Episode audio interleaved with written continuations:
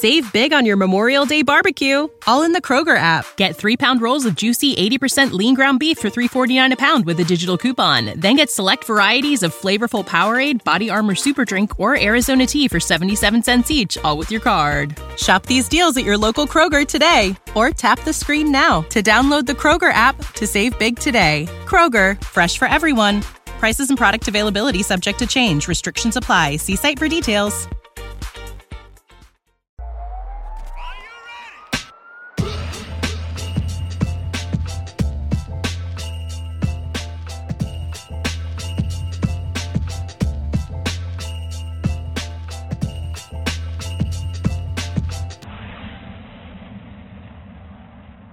Welcome to a new edition of the Bhandwagon Podcast. And today, um, my guest is um, what I would say kind of like a true activist who specializes a lot of his work in uh, my home city of, of Birmingham. Um, Birmingham. Yeah, West Midlands. Uh, just to put it in there, just to, just to kind of map it for those who are listening abroad, which is quite quite a bit anyway. Uh, I'll just leave it there. Um, he's somebody who's played a real pivotal role in the last uh, 18 months in the, within the city with on various reasons which I'll which we'll get into um, but I'm happy to uh, introduce Nathan Dennis from uh, First Class Foundation. Nathan how are you I'm brilliant I'm brilliant. Thank you so much for the opportunity to be on your podcast. I'm excited. It's an honor. It's a privilege. Let's go I, I will say that you probably are the most enthusiastic that I've uh, guest that I've had in the, over the last sort of four months. But uh, um, I really appreciate the, that that positivity, especially uh, um, it's really hot at the moment. So trying to get get through this. If, if I'm sweating, you know, it's one of those hot days. So just to put it into perspective, it's not no, it's not normal though, is it? This heat's like serious. So what, know, what we at today, like 30 to today, between 30 and 29. Yeah, you know it was weird though. At the beginning of COVID last year, I, do you remember when like uh, when the first lockdown was announced and it was actually quiet and Christmas on the roads? yeah, you could just see like oh the the environment, the air was just just working itself out, and we got like yeah. a proper summer, didn't we? For a, about a month solid every day. It was amazing. Yeah, yeah. Garden. And then you could kind of tell when people were kind of uh, going back to work or weren't adhering to the lockdown as uh, as much. You can see the weather started being unpredictable, where you start getting those four seasons in a day. So that was my own marker that people were breaching. the weather had the weather changed. Yeah, yeah, yeah, yeah. yeah hear you. Nah, but yeah, it's it's been a it's been a journey. The last sixteen months um, has been a very it's been quite a roller coaster in terms of you know mentally, emotionally just so much change happening within our world, and especially here in the UK.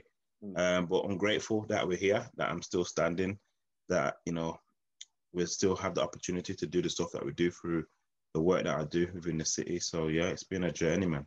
I just want to kind of set the scene then in terms of what your uh, organization does and uh, mm. uh, and operates, and then kind of work backwards of how you got to that position. So, just, can you just set the scene for us of what your organization does and specializes in? So First Class Foundation is a charity based in Birmingham, West Midlands, England. Um, originally, we were just putting ourselves in a, in a category of specialists in youth and community engagement strategies. Um, but then when we started to realize some of the social issues that were happening within our environment, we kind of filtered some of our stuff out into three key areas, which was helping to reduce youth violence within our city, helping to improve mental health resilience, amongst young people in the wider community we engage and also um, connect young people and their families to their purpose through exposing them to more opportunities. So, like, from, from that position, obviously, that's clear in terms of like the business objectives and, and what you're doing. But like, mm. if you're if you're like, were you did you start and live in Birmingham to start off there? Yeah, I'm, how, then... I'm like from Birmingham inner city, Newtown. Grew up in a postcode area of B19 um, Newtown. Most of my family is between Newtown, Northwest Birmingham, basically like Handsworth, Newtown, yeah. Lozells. Um, that's where I spent most of my my life, my childhood. Um, and what's interesting is is like when I was growing up, I didn't realize that there was like classed as poor areas because mm. it was just like lots of family, lots of gatherings in, in and out of other people's homes, family homes, and even people who you call friends who were operating more like family. It was just more of a sense of community. And I guess when I became a teenager um, and I started to see some of the um, the challenges, the risky behaviors that young people were taking, and the type of trouble that they was getting into, um, I really started to develop a passion to say, you know what, I want to go back out and, and make a difference in my community. And I think, it, you know, change for me, Ricky, if I go right to the core, was, you know, I was a teenager, I made lots of mistakes myself, um, got involved in the wrong crowd and etc. etc. That, that kind of stereotypical story. But like when I came to faith, um, that had a massive impact on my life and my, my mindset and my mentality. Um, and I and I became a born again Christian. Um, I gave my life to that kind of way of life, and I really had a kind of epiphany moment, or or you could say like an open vision, where I felt that I needed to create something that could connect with my community in a more relatable way. Um, I kept on seeing a massive gap, Ricky, in services and how they was relating and connecting with my community. Um, my first ever job in around community like work was at an organization called Community Roots based in Handsworth. So it was on the Soho Road mm. of anyone that knows the city. Birmingham Soho Road is a, a, very popular road, you know, it's like a flagship road actually. Um, and yeah, I used to go to these open day community events and there would be like 15, 20 organizations in the room, all there for the community. And like we'd wait there and we'll sit there and no one would come through the doors. You'd have one or two that will pop in through the community center.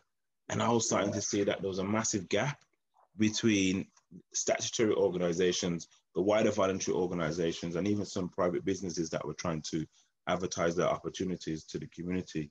And I realized actually there's a there's a bit of a gap here. Like these companies don't have a clue how to engage, especially the African and Caribbean community. Mm-hmm. So almost like by accident, I had a brainwave to think, actually, let me create something and, and give people my ideas around how they could more effectively engage with the African and Caribbean community. And that's kind of like how we kind of birthed. And outside of the charity work, I have a separate like training um, and consultancy company that does all of that type of consultation and strategy development stuff through an organization and company called Legacy Consultants it's quite interesting what you were saying before. You know, I'm from I was born and bred in Handsworth as well, so um, it's true where you you didn't know that it it was an affluent area until as you mm. got kind of got older or you you got told it wasn't you know it was yeah until you get exposed to different cultures yeah, yeah because it might not be affluent rich but it was very very heavily community rich you had a, a real cauldron of loads of uh, uh, different communities coming in, and especially in the early, uh, sorry, the late 50s, early 60s, where first generation Asians and uh, Black and Caribbean uh, community, especially coming over, we're all yeah. housing, like living together at that point. And there's a real, yeah. you can see that, you can feel it, even when I speak to my grandparents of that of uh, identity of how people celebrate the identity, but we're all in the same kind of struggle. Did you feel that was was that something that you felt when you were younger, or was it, um, or did you feel a bit of a disconnect to try and a little to move out and, and operate in a different way? Nah, nah, nah, nah. My like I, I was I was at a funeral like this last week, and I was this funeral was actually at in West Bromwich, um, and there was a lot of people gathered at this funeral, and a lot of people just like drinking and having food and like having I know it's a funeral, but it was actually a joyous occasion where people were together and connecting. And someone was actually asking me, like, where does your sense of community? Because they couldn't believe how many people I knew at this funeral. Because mm. like there's hundred, they feel it felt like a thousand people. It wasn't a thousand people, but probably like about three hundred people was there, like between inside and outside in the car park area. And I knew basically probably 80% of the people there. And he says, How can you know so much people? And you know what I started to talk about? I said, When I was growing up, there was a thing called um, Sunday Festival that used to be in Handsworth Park, where all the reggae sound systems would be in the park every Sunday without fail. And everyone would bring out their kids and we would listen to music, eat food together. And it was like real community. And that's my memories, my fondest and earliest childhood memories was being just constantly surrounded by my community. constantly going to events where you're just seeing everybody. Um, and that was a lot to do with Handsworth, Handsworth's culture, you know, the reggae culture, the Rastafarian movement, the churches, the different things that was happening back then um, in Handsworth. And that's where I got my sense of community from, to be honest, from Handsworth Park. So you, the, the connect was there from a young age because of the experience of what you were feeling every week. Yeah. It was being kind of reinforced. Yeah, it was just normal. It's just like a normal thing. And then just the, the Caribbean culture of like, you know, like you talked about the different generations. I don't know how it is in the Asian culture, but I think it's the same to be honest, because I got Asian neighbors and they do the same with me. Like every minute trying to uh, give me food, kind of And it's the same thing with like my grandma, my grand grandma generation. Like food is a is a significant thing. Eating together is significant.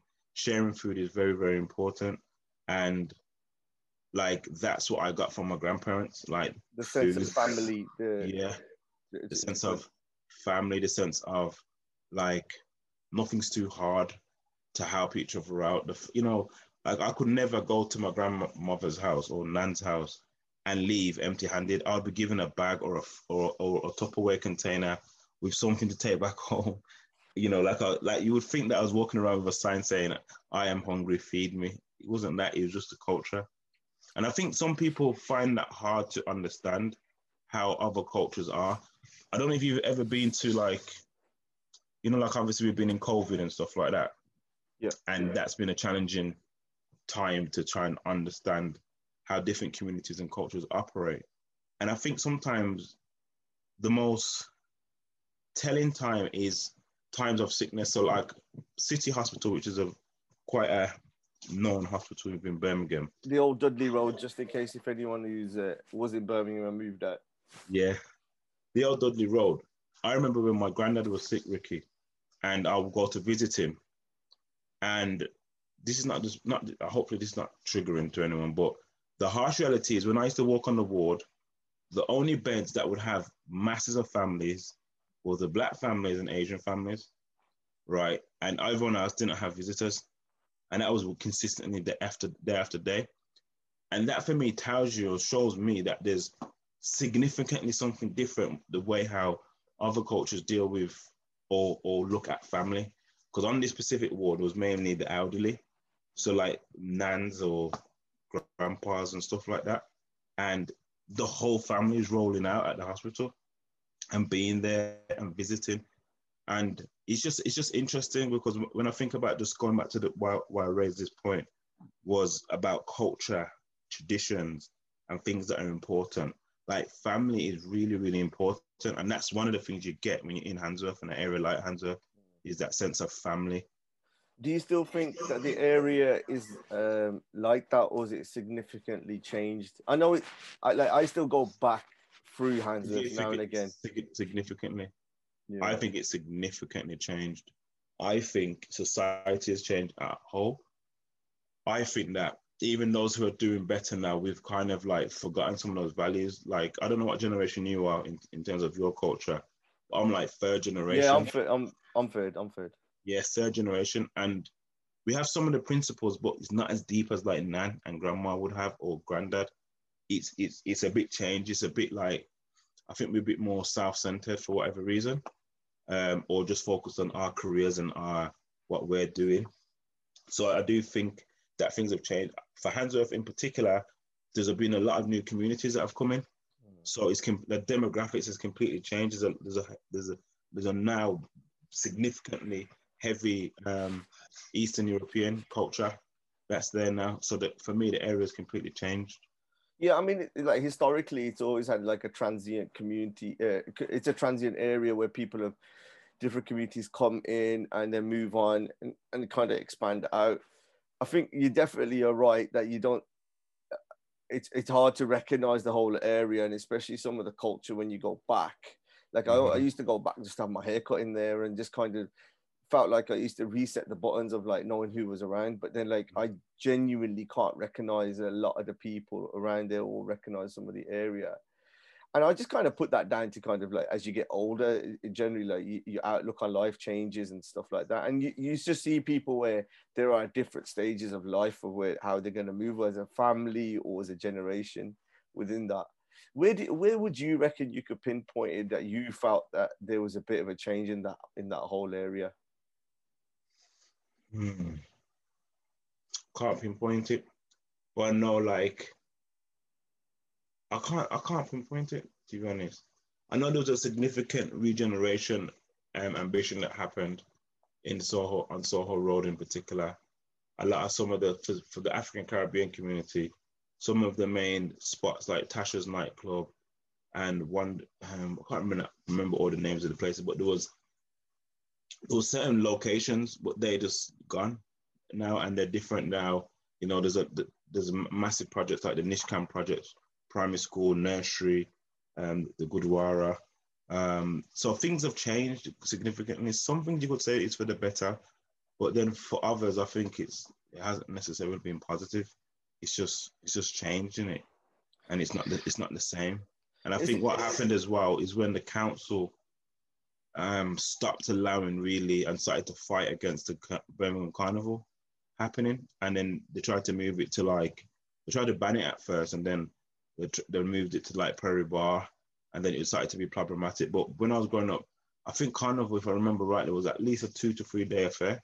Well, it's Friday, Sunday at least, or something like that. I, I used to remember Birmingham Carnival. We used to come down from like Grafton Road, go down to Rookery Road, and see it going up from, yeah. from from that bit and going into into Handsworth Park from there. I think like I've actually thought about the question that I asked asked you, and it was mm-hmm. you know when when I would kind of pinpoint it. I always felt when the the trouble in the early two thousands, uh, you know, mm-hmm. where there was some of the rioting that happened at that point. I think it was about two thousand and five. Mm-hmm. I just felt that it just become a little bit unrecognizable at that point because that wasn't natural. It, it's had trouble before, but it was relatively calm for a long, long time. Mm-hmm. And I mm-hmm. just felt at that point it was a little bit of a tipping point because that generation was our generation. You know, we were like the 20 year olds at that time. And then, mm-hmm. you know, I was seeing some of my friends like you know, get locked up or leaving the area completely. And that mm-hmm. legacy of what they left behind was like there was just nothing. There was just void. Mm-hmm. And, I, and, I, and I think that was a real opportunity lost there, where you know that sense of community coming in to kind of rebuild what was going to be there, or at least determine what the future might look like. Do you reckon that's fair, or do you reckon it's? uh... I, I, I was thinking that because I was thinking 2011 with the Mark Duggan riots, but then I thought, nah, I think he started to change way before that. So I think you could be right with that analysis, to be honest. Mm. Yeah. It's hard to say, but I just know that, like, I just think that society's changed a lot. You, the way how your bills going and, you know, your outgoings, it causes people to have to, like, really be on their game. I don't, I just, for some reason, I just think back in the day, there wasn't this pressure of the amount of, I know you always had bills to pay, but I just think it, the outgoing levels are more. So people have to just be like, I, I don't have time to like do the community stuff or family stuff as much as I used to because I'm trying to like keep a roof over my head. And then that's the battle between like social mobility and, and this whole thing about, you know, being on the career path and then you kind of leave the area and want for a better word, you move to a supposedly better area. But like my my my experience of that, like what isn't sometimes classed as better, is like you lose a lot of other stuff. Like you don't get the community necessarily. Like in where I live now, it was only it's only the Sikh family that I have about three Sikh families that are all one family, but they have three different houses on my estate where I live. And they're the only people that have ever come to our house and knocked the door and offered food and give us cards, Christmas cards, try and remember the girls' birthdays and vice versa. And we will have like real conversations outside. Other people will be polite, but they have never given it. They've never knocked the door of anything. Yeah. The only, the time they've knocked the door is when they're saying the music's too loud. yeah, it's not. It's normally and like I don't think that where people. It's funny you say that, yeah, because where I live, like even when you see some of the same kind of Asian families, you know if that was in Handsworth, they would have they would have spoke to each other. Mm-hmm. Around here, it's like they're like they look at you like what are you doing here? We were the first ones here. What you know we try to get yeah. away from the community. We're trying you know it's yeah. almost this kind of like uh, we've we've broken out of those social molds of what we were. We want to get better and better. So it's always i have a running joke with one of the lads and it was always the you know i lived there 10 years first or 20 years first. And it's like the competition of like who was the first uh, like uh, Asian around this side. I mean, like, look, look, nobody gives a shit, mate. You know, like, mm-hmm. as long as you're happy and good, fair enough. But that social mobility, what you said, I think it comes with like social media as well, isn't it? It's because the pressures of trying to constantly look good. You're constantly at work now. If you've got a self, if you've got a, your own business, you you're portraying that you know we're busy, we're doing this kind of stuff all the time. Whereas I think traditionally, when I look back, when like my parents used to finish the finish work, they came home and they knew it was family time. They never used to kind of bring the work home. But nowadays, you've got to be, you're online, emails are flying at different times.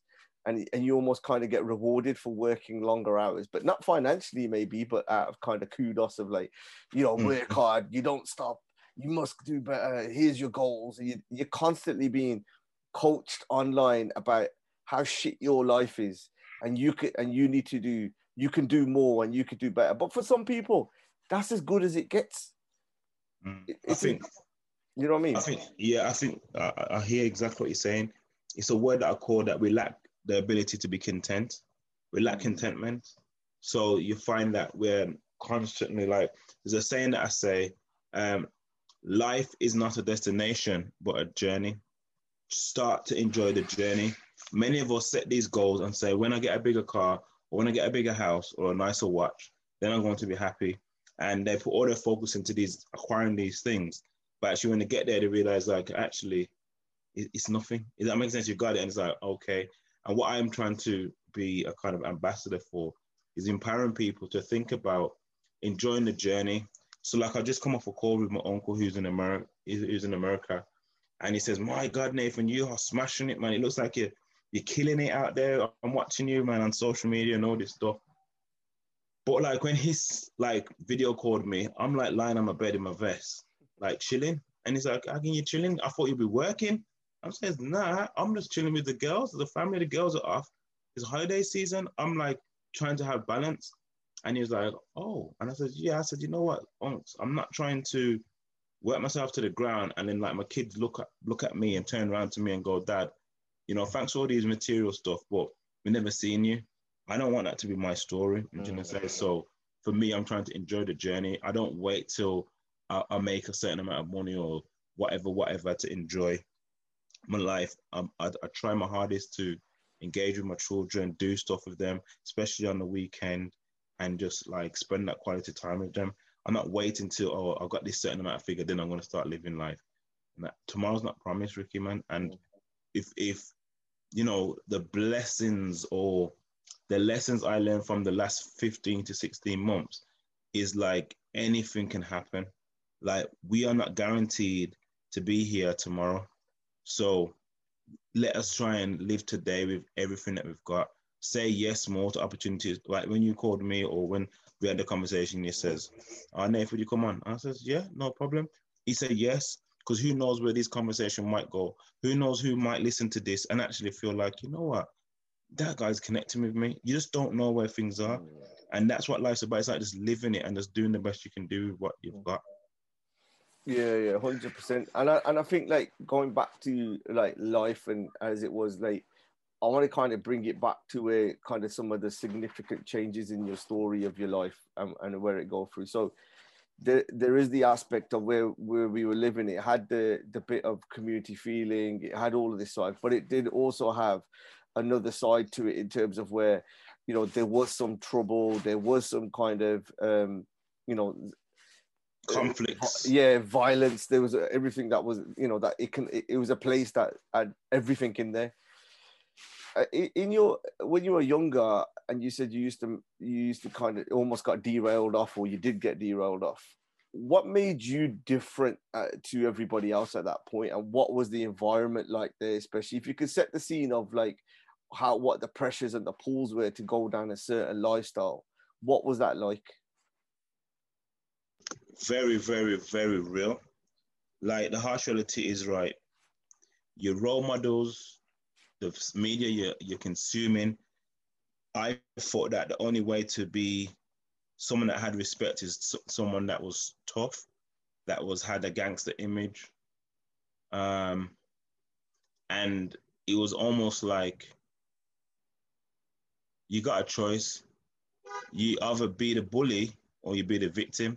It's only it almost felt like there's only two decisions, or you you know you you stand up for yourself because you're gonna get, you know, in the street culture we'll call it violated, and the pool's always there because you got family members.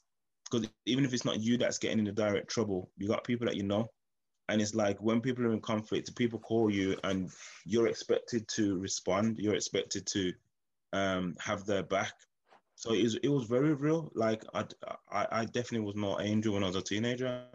Um, but and, and the worst thing was I had a, a, a really warped philosophy because I thought that masculinity and manhood was defined by how much money you had, how many girls you had or had slept with, and how tough you was.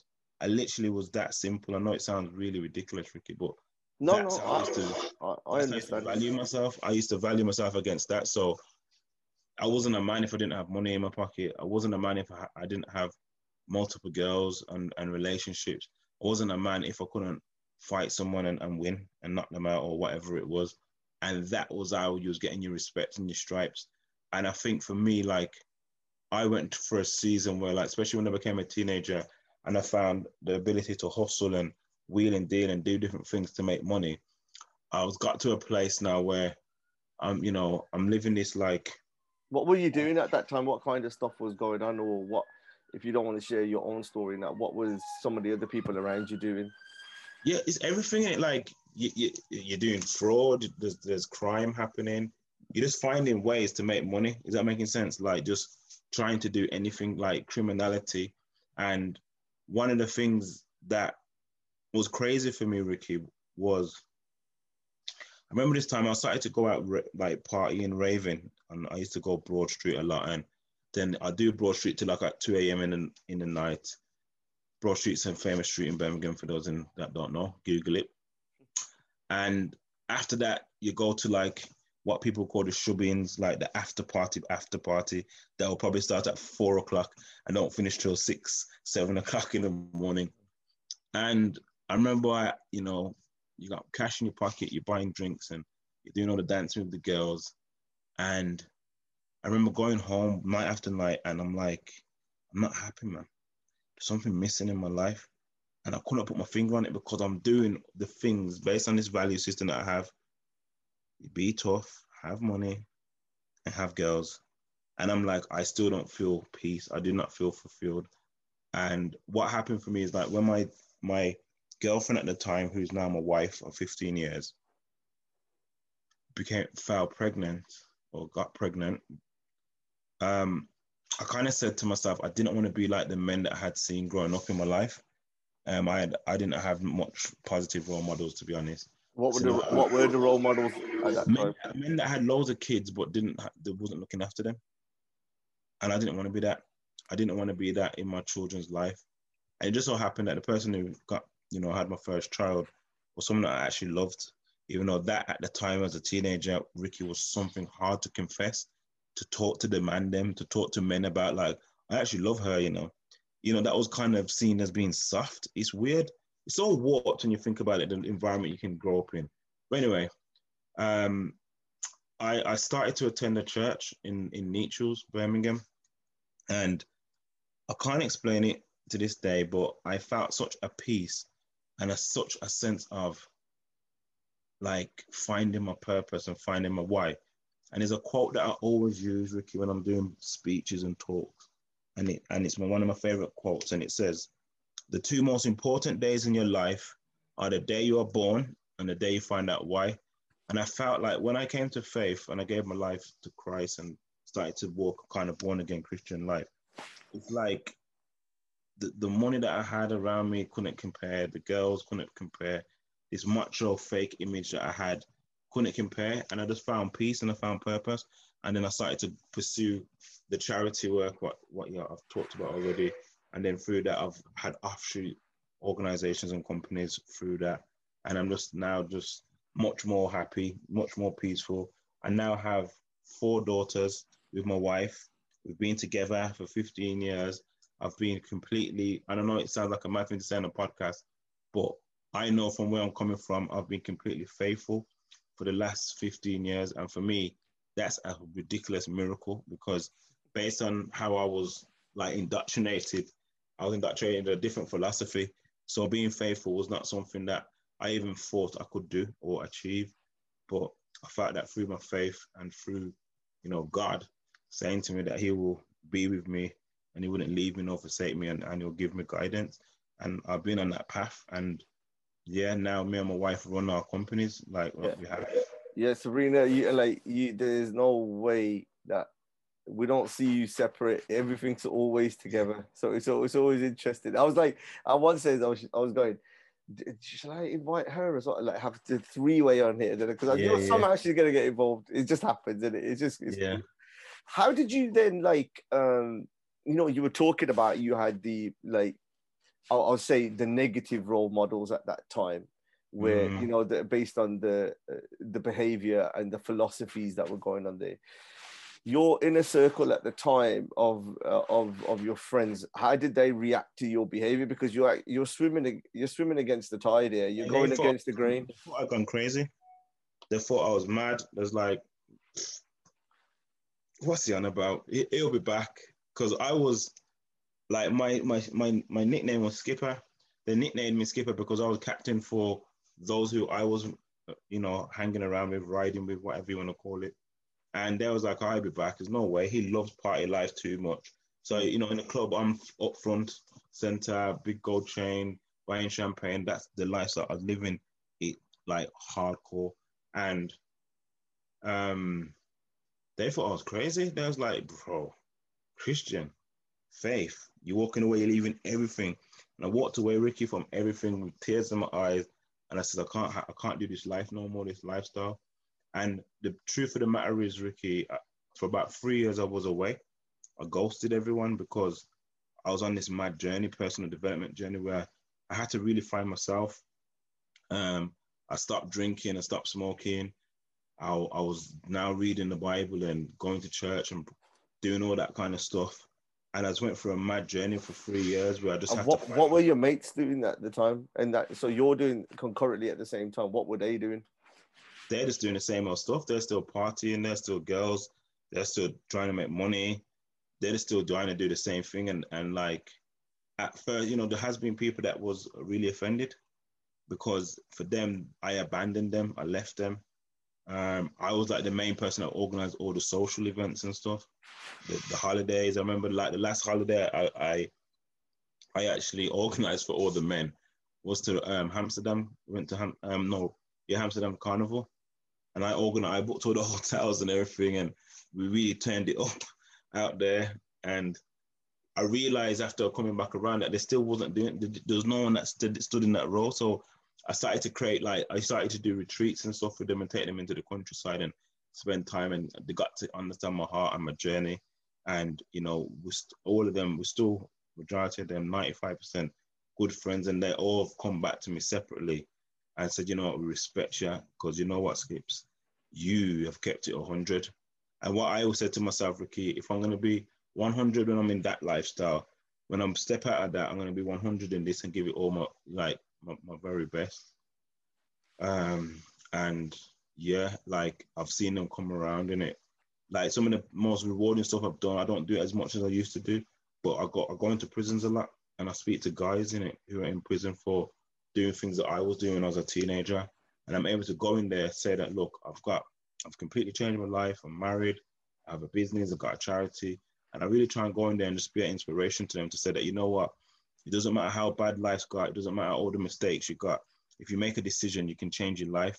Uh, try and bring that hope and bring that kind of second chance message that, you know what, I don't care how, you know, down and out you are. If you make a decision and really work hard, you can you can come back, man. You can bounce back, um, and that's what I'm passionate about. That's like my, my core passion is about.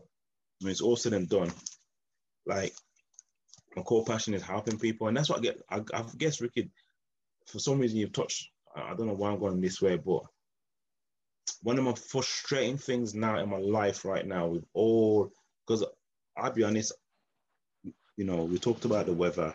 I see life like seasons. So like there's sometimes in your life when you, you feel like you're in a winter where and that, that those first three years of my faith journey, it felt like a winter. It was like I was in isolation. Was cold. I wasn't around no friends, nobody really. I trying to find myself. And then before even that happened, it was autumn. Like people dropped off. I I dropped people off, and you know, like in the leaves on the tree to drop off. Then I went into winter, but then spring happened. Like new buds of opportunity happened, and then summer. So like right now in my life, I can be honest and say, you know, give thanks to God. I'm in a summer. Like things are going really well. But one of the things that frustrates me in my community, and I don't know if it transcends in your community as well, is like the hate culture and like people like see the success or see the fruits of your work, hard labor, and then think that it came easy. And Ricky didn't. Like I've just been hand handing my heart, genuinely with my, my, my life, trying to help people. And people have connected to that. Like when I get opportunities, a lot of the opportunities I've got is through relationships with people and through just people connecting and said, you know, something about you, Nathan, I'm going to give you an opportunity. And some of the opportunities have been amazing. And then there's other opportunities where like you have to do your tendering and stuff. And the fact of the matter is we don't lie in our tenders. We talk about the work that we've done. Yeah. And that translates on paper as well. You, And you, uh, you know, you just said something there about like the, the I think that jealousy and that hate is kind of like in every in every community that's out there. I just think why it might be a little bit different in ours is because everyone in in essence started at the same point. You get what I mean, like a race. And then some people are gonna go way ahead than others, and some people, you know, that first generation, second generation of, of what's going on. Yeah. And so you know when you see somebody who's like almost kind of your peers, and you think, oh, how did they do that? You know, they started with nothing. They that sense of it's an inherent sort of uh, philosophy of jealousy that sort of kicks in, Mm. and it's about understanding as well, isn't it? You know, like where people want to understand where they where they went right, where did they go wrong, and it manifests itself in that hate. I'm not saying that they purposely do that hate. It's almost like if they, Mhm. how come they did it and I didn't do it? You know, you- you're gonna get that in every every aspect. But I just think it comes down to how you use that energy, whether you want to Mhm. stay in that position. You can still, you know, jealousy is a healthy thing. Jealousy can be a healthy thing. Sorry, it can be that that motivation to make you do better and do. It. And I, and I know that you know from the kind of work that we've done together before, like you've you utilize that as kind of fuel. But I don't think as a community or communities that lesson is, uh, has been learnt yet. Because what do you know the worst thing is I always say instead of some instead of hating in silence, like come and ask, and God is my witness. I will I will tell you, like I'll give you, I'll tell you everything I know. Like I'll show you what I did. I'll show you the sleepless nights. I'll, I'll give you them the manual of what I did behind the scenes to get to where I'm get, getting, and I'm nowhere near where I actually want to be in my vision, but I'm definitely making progress, type of thing and and that's that yeah that's that's ultimately my heart man is just to help people One of the things where I remember uh, see, where I met you first uh, was at an event where you bought quite a lot. I know you've been, and you know, for those who are watching and listening, Nathan has been very, very diplomatic and very polite in when he's talking about some of his stories and and uh, incidents of what he's uh, what he's mentioning. That you brought some of those close friends of yours or, or who have been kind of rehabilitated. Mhm. And um, I remember there was a, an incident in Birmingham where there was a stabbing that literally happened a day or two earlier, and we had the event where we met for the first time. Mhm. I mean, that's been one of your kind of things where you're where things have happened and you've got, uh, you know, so, unfortunately, a young. I'm just being Yeah. generalizing, stereotypical. Yeah, a young a young guy has been stabbed to death. Mhm. Um, and I remember speaking to you that day, you said something which stuck in my mind, saying, you know, this is like it's such a routine. It's become like it's almost detached emotion. Like this is like a Mm. script of behavior that you were doing. yeah yeah yeah Why? Why is why is the knife crime um problem becoming such a more of a mainstream issue? Because I've always felt it's always been there. It's just these mm-hmm. the attention now is kind of switched on to it. Mm, I think like if you think about so my generation with violence and all that kind of stuff, right? There wasn't social media. So one of the trainings I deliver, Ricky, is a thing called navigating the new terrain. And in this training, I and I've been using this training with like youth offending workers, parents, people who work around young people. And what I say about navigating the terrain is that one of the things I think that people haven't accounted for is the power of social media and the power of influence and music. And the fact that, like, when I was younger, I'm an 81 baby, like 80s baby, right? When you listen to Top of the Pops, the music that was listening to that was chart topping was like real take that type of pop music. Hmm. I don't know if I don't know if Sugababes is probably still too early, but it's what I call popular music, like really like fun loving, happy music. What is number one now is a song that's talking about stab you up, shoot you, sell drugs, do this, do that, the other. That's glamorizing, or rappers will always say, I'm not glamorizing, I'm just talking about the life that I've lived or life where we've come from. And what's happened is that like street culture has now become what is now popular culture. So what is chart topping is a culture that is very negative, is is is lyrics that are very disruptive. And I feel that young people are getting hooked and almost um, seduced by this music, by the media now as well. So what happens now, Ricky? I don't know, like if you can think about someone that was a celebrity for you when you was younger growing up. For me, I liked WWE, what was WWF. WWF, yeah, yeah. We're traditional, yeah, so we'll still call it WWF. Yeah. So like Ultimate Warrior, for instance, was my yeah. favorite wrestler. Yes. And Hulk Hogan and Legion of Doom was my like tag team that I used to like. And then say my favorite boxer was Mike Tyson. When I was growing up, Ricky, there was no way in God's green earth I could see their lifestyles. And I wouldn't even really realize that Ultimate Warrior was actually someone very wealthy, and Hulk Hogan is. He's still alive, so you can start kind of see his stuff. Or Mike Tyson, obviously making millions for his fights. There was no way I could scroll and start to see his house, his car, his lifestyle that he's living. This generation can do that with all of their idols, footballers, rappers, fashion icons, businessmen, and they can just watch all this content 24 hours a day and they're seeing a lifestyle that is really glitzy and glamorous. Everyone's posting their best picture on so best pics on social media. So that mixed with all the stuff that they're visually consuming, all the stuff that they're consuming for their ears, I think it's a cocktail for disaster. So young people are now manifesting some of these behaviors who are living in poor communities that don't have opportunities. Some of these communities, it takes how many miles just to find a cash point machine or a bank? Like there's not a lot of opportunities in this area. So what happens? They get into drugs, they get into turf war, they get into problems where they take out their angers with each other. Lack of like even on a, a kind of recreational activity level, they're not having access to like go to a boxing club or do some sports to like release your energy and your tension. So what happens? All this anger and this frustration, they're taking it on each other, and it's just it's now become a. I think that's the real pandemic right now, or epidemic at least. Anyway, is, is youth violence? It's it's it's horrible, man. It's really horrible, and they've become they've become nihilistic where they don't have emotion. They're not even connecting it.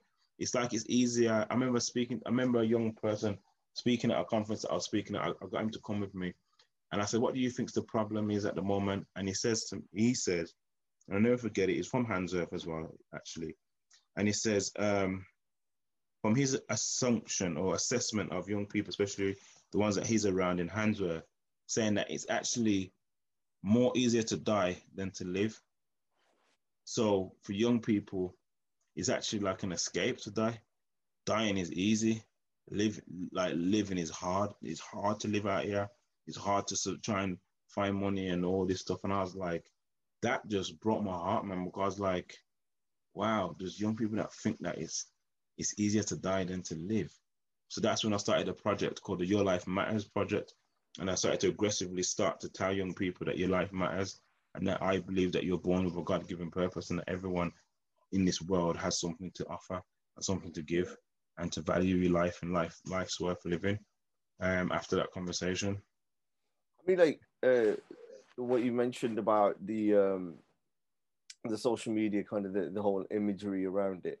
I think there was an argument when it got to a stage where, oh, is it music? Is it video games that are going to influence it? And it, there was a, enough rhetoric then to kind of bat that away and say, no, no, no. You know, like if I'm singing about a drive-by, it, it doesn't mean I'm going to go and actually do a drive-by. But I never thought what you just said then, where how that the kind of alternative music, what you've just said, or that the gang violence uh, uh, music that you said is now gone into popular mainstream. It is actually it's actually happening in the Asian culture as well with a lot of the kind of music that's coming. There's a lot more guns in videos. There's all these kind of things, and you know I you know having this conversation, I'm feeling exactly like what my parents used to say. You know, getting old in, that mm-hmm. right. But I think when you got like social media pages dedicated to violence of how people got robbed, how they stole your car, and and all mm-hmm. these, you know, it's got to play some some of a role as it's having an impact, man. And a lot of rappers are in denial because at the end of the day, if if they was to be honest about it, you're gonna mess up their money. Corporate companies are investing heavily into them, Ricky. There's certain rappers, right, that are getting serious endorsements by serious brands and getting paid good money just to post up products in people's um people's like in their in their Instagram feed or whatever. So it's, it's very lucrative. Like the negative is is selling and it's selling at a hot pace. But like, how do you get your message to those to those people? Like you're connected, you're quite heavily connected. Surely in those same kind of uh, speaking circles or those areas that you're talking about that you are able to have those conversations to say look i was thinking the exactly same same as you but i've got enough evidence that enough funerals that i'm attending to say this is wrong yeah. this is is changing for me ricky the only time you get the real heart to heart is two moments when you're sitting with them in the chapel in prison when they're in prison and doing a big 15 double figure sentence and start listening then. And also when you're at like these things that we do like vigils and stuff where they're like at the family house and they're all crying their eyes out because their friends died. And that's when you can talk to them and plant seeds because they're now the providers dropped. They're not as like being you know hyper masculine to just like more humbled. And then you can talk to them. And then you find some people that like will reach out to you on the one-to-one and say what did you do you're gonna you're gonna say um, how did you change your life? How did you get out? Kind of thing. And then I teach them, like, I have a program that I've written called the Street Smart to Business Start program that we've run a number of times with young people who are coming from that lifestyle. And we basically teach them how to have transferable skills to say that actually, if you was doing crime or doing whatever, actually, you've got skills there. We don't celebrate the crime, but we let them know that actually, say if it's someone that's doing robberies, it's like you're very good at strategically planning the fact that you you call a team together, you know how to manage human resources and how to put different people in different positions, and it's about making them understand, not glorifying the crime, but letting them to know that actually you have skills inside of you that you can use to set up a proper business, a legal business, and and make a change for your life. Was there like uh, you don't obviously have to name name name uh, individuals in there, but was there ever um, um, an incident or an experience that you went through around uh, somebody getting hurt, murdered, or anything like that that stuck out significantly for yourself? And if so, what was the kind of reverberations around that with the, with the, within the community? Um, I can be very honest and say I personally was the organizer of an event in 2000 at the Oaklands Youth Center in the year 2000 in remembrance of my sister who passed away. Um, and it was an event called Heaven and Earth. So what it was was that I organized um, five-a-side football tournament um, and indoor inside the Oakland Youth Center. We did like pool t- table competitions and table t- table tennis competitions. And then after we had like music sound system. And the harsh reality of that event is that that event ended with a young man He's a bit old. He was older than me, but a young man still. He was shot and murdered after you know an incident that happened outside the Oakland Center. Um, that's when I realized that you know that things are happening in it. But when it's actually happens in front of you and you're like you're leaving and you have to walk over the body or walk around the body, um, that's when I started to just really realize that this thing is real, man. And and I think some of those things and other things, people getting robbed and there's a lot of conflict happening. Those things play on your mind and you start to think, God, you can't live in this lifestyle for much longer because you ain't gonna win. You ain't gonna win. It's death and it's destruction. That's the harsh reality. Um, yeah, it's it, you know when you think about Handsworth, man, Handsworth is some is a is an area that's really worn the t-shirt on this thing. It's been it's a flagship area. Like if you go into jails and you say you're from Earth, you get stripes, you get passes because people just immediately think, oh my god, you must be someone serious. B twenty one, yeah. One like it's a B twenty don't count if anyone's watching. It's B twenty one. It's true Panzer. I'm not. I'm not. I'm not pushing, um, it, it, that that the whole postcode was uh, was a big thing, especially where I used to go to school in Lordswood. I used to have to travel for like catch the eleven from there, yeah. go past two schools, which was George Dixon, Card, Cardinal Newman at that time, and then get to Lordswood. And it used to be it used to be alien territory for me because there's only used to be a few of us used to come from from that area. Mm. So it was like you you were not that you used to get passed, you used to get respected a little bit, but there weren't enough of you to try and be unified to do anything. Yeah, yeah. You know what I mean? So you were, you did have that vulnerability and exposed to say, "Oh, you're from there. You should know this. Do you know this person?" I was like, "Yo, mate, I don't know anyone. You know, I'm on the last road to to to to, to West Brom." But that vulnerability and that whole experience, you know, is is a big thing. You know, you just said like, um, you know, walking around a body and those things how did that affect your development after that bit? Because not everyone at a young age is going to be see that you've just gone through such a traumatic family experience. You can just see it. didn't, it wasn't even nothing. It was just like a chat that everyone had like oh my god did you see it? But after about two weeks you move on. Hmm. And and that's the thing is like masculinity and i think that's where mental health plays hard in, our, in especially the african caribbean community because we're not taught to talk about things and show emotion or even show weakness. So for me, even if I was going through something, to, for the type of people that's around to kind of say, "Oh, this is affecting me," you'd be seen as a like, you know, a pussy or a weakling or something like that. So you you, you didn't you you wouldn't you wouldn't want to show that vulnerability. So sometimes you don't deal with yourself, but that's and then we see in the in the in statutory services, you know, a lot of black men being sectioned under the Mental Health Act because I believe it's almost like they've kept all this stuff and this trauma inside of them and then it explodes in their mind and they go through like more serious episodes. So, I think, sorry. So I think we need to make conversations about mental health, trauma, depression, like much more normal. It, it's a bit of a controversial point, which I'm going to raise at, uh, at this point, Nathan, which is like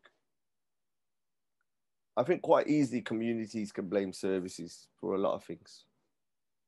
And yes, I do think that they own their fair share of responsibility. But as communities, what do you think we could do to help the services as well? Because I think it's a two way relationship.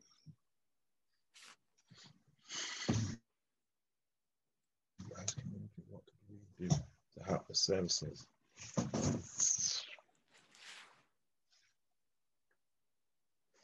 Me, for me, one of the things I think that I, I practically do is I do a lot of consultation. I do a lot of focus groups. So if you think about the CCG and people like that, the journey I will take them on is first to try and assess what is their problem. So they might say, Nathan, we have a big problem with engagement with the African Caribbean community. So we'll do a focus group to kind of unpack that and really look at that, right? And then we'll do another focus group that we'll be looking at service design, but we would actually bring service users or people, the actual target group, into the focus groups to help co-design. We call it co-production to kind of look at how can we make this service a bit more culturally relevant, more sensitive, and more appropriate. And then we would work with that organization, or it could be like the CCG, to like help them redesign their service with their input from the actual service users that they're trying to engage, or the the very demographic. And then there's sometimes when we get like we continue that journey where we actually help with some of the promotion and distribution of that kind of project or service that's been redesigned mm-hmm. and help them like get it into hotspot areas where they probably won't. But I do think like how community can help services is probably working with them more and, and creating workshops together where you can co-design ideas. But you do need a you need a space and the time to do that. My ideal would be outside of COVID, would be like the kind of environments we create with like really fun, high energy, lots of flip chart, lots of color sticky labels, and you make it like really arts and crafty and really like just rip things apart and then you come up with the ideas at the end and then at the end of the ideas you have like a kind of recommendation report or action plan that you can take forward. But how would you get the, the those the those street lads, for example, to kind of engage into because what I feel is that what I, what I have done, oh yeah, probably, is I engage them around their passion. So one of my most, it's probably not the biggest project I've ever done, but it's the most successful. Was a project called the Silent Screens Project, which was a mental health project that I ran on behalf. No, first I did it for myself, and then I've done the same project on behalf of National Mind London. Um, but what the first thing was, I never ever spoke about the project being a mental health project. I engaged all the lads around music and I said, let's create an album together. But let's create an album that's going to talk about some of the things that we go through as men. And I I always started with them being the experts at the table. I said, look, I'm just facilitating this. I want to know what's your thoughts around creating an album, putting this music together. And you'd find that that would have like a positive impact in terms of engaging. Yeah. Because they was engaged with the project through the music first. So Nathan, um, th- this podcast is known as the Bhandwagon. Um, and what I do is I give an opportunity to all my guests really to kind of raise anything that they want to discuss or have an opinion on or jump on a bandwagon or get off a bandwagon. Um, so is there anything that I know you said something racism? Oh god, okay. I was gonna I was gonna try and get that, especially I was gonna kind of come to that if you didn't if you didn't go uh, if you didn't mention it. So um I mean, the easiest kind of start is obviously what's happened, what we've experienced over over the last couple of weeks with the England team and some of the players within there. Yeah, and, and, and I think with Louis um, Lewis Hamilton. Lewis Hamilton, yeah, I, I, think it's kind of I think it's kind of easy to use those as examples. However, not re- but important to try and understand that these conversations are going on for generations within that. How how do you you know what? Firstly, what's your opinion on it all?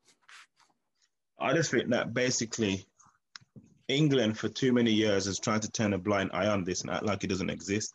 So even when George Floyd tragically was murdered in America, England was trying to put up its chest and act like, oh, that type of stuff would never happen here. That's just in America.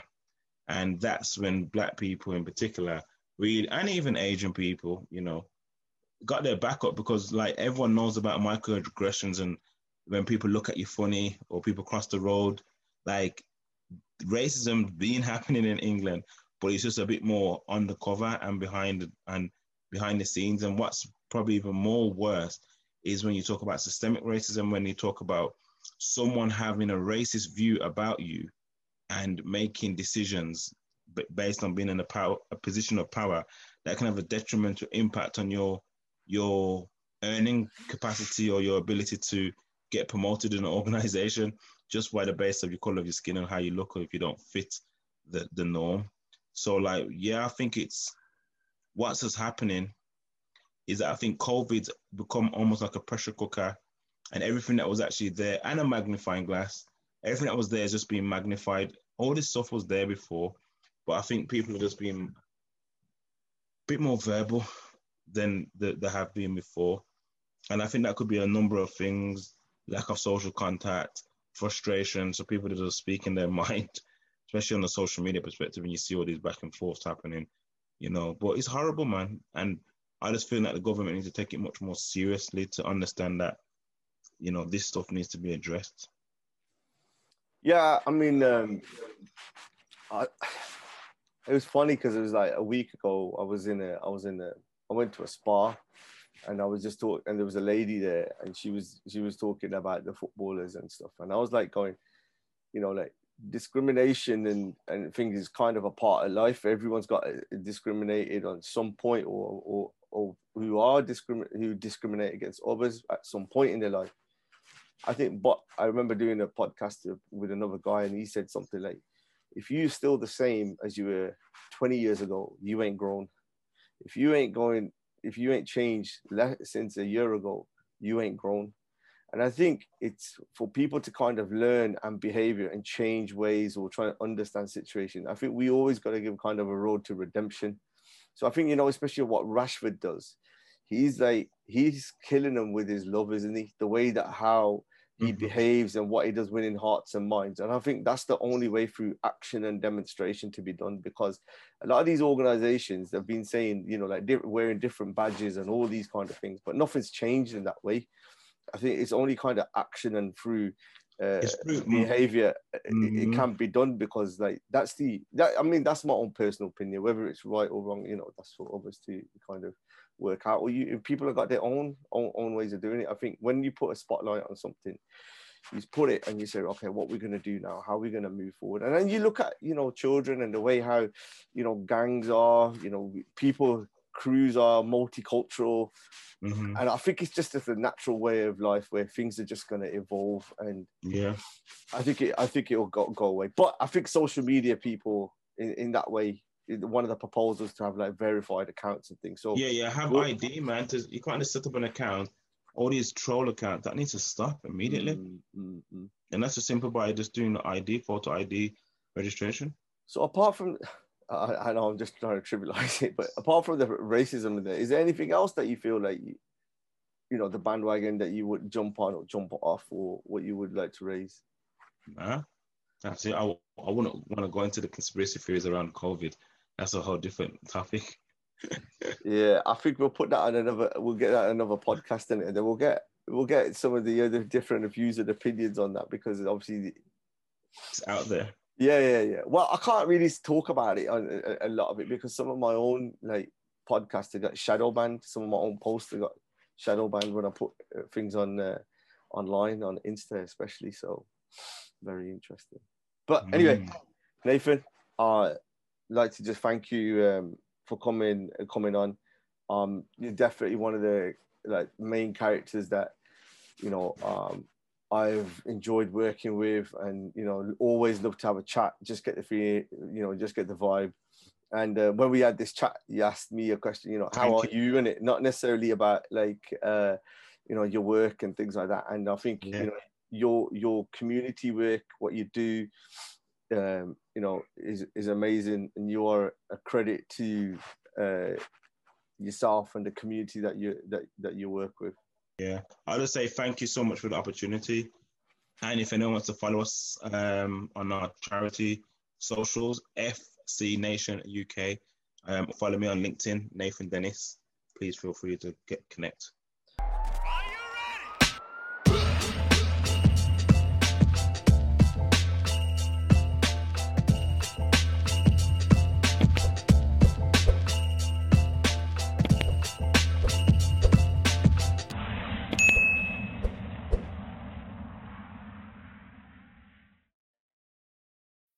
When you need mealtime inspiration, it's worth shopping Kroger, where you'll find over 30,000 mouthwatering choices that excite your inner foodie. And no matter what tasty choice you make, you'll enjoy our everyday low prices, plus extra ways to save, like digital coupons worth over $600 each week. You can also save up to $1 off per gallon at the pump with fuel points. More savings and more inspiring flavors make shopping Kroger worth it every time. Kroger, fresh for everyone. Fuel restrictions apply. Save big on your Memorial Day barbecue, all in the Kroger app. Get three pound rolls of juicy 80% lean ground beef for $3.49 a pound with a digital coupon. Then get select varieties of flavorful Powerade, Body Armor Super Drink, or Arizona tea for 77 cents each, all with your card. Shop these deals at your local Kroger today, or tap the screen now to download the Kroger app to save big today. Kroger, fresh for everyone. Prices and product availability subject to change. Restrictions apply. See site for details.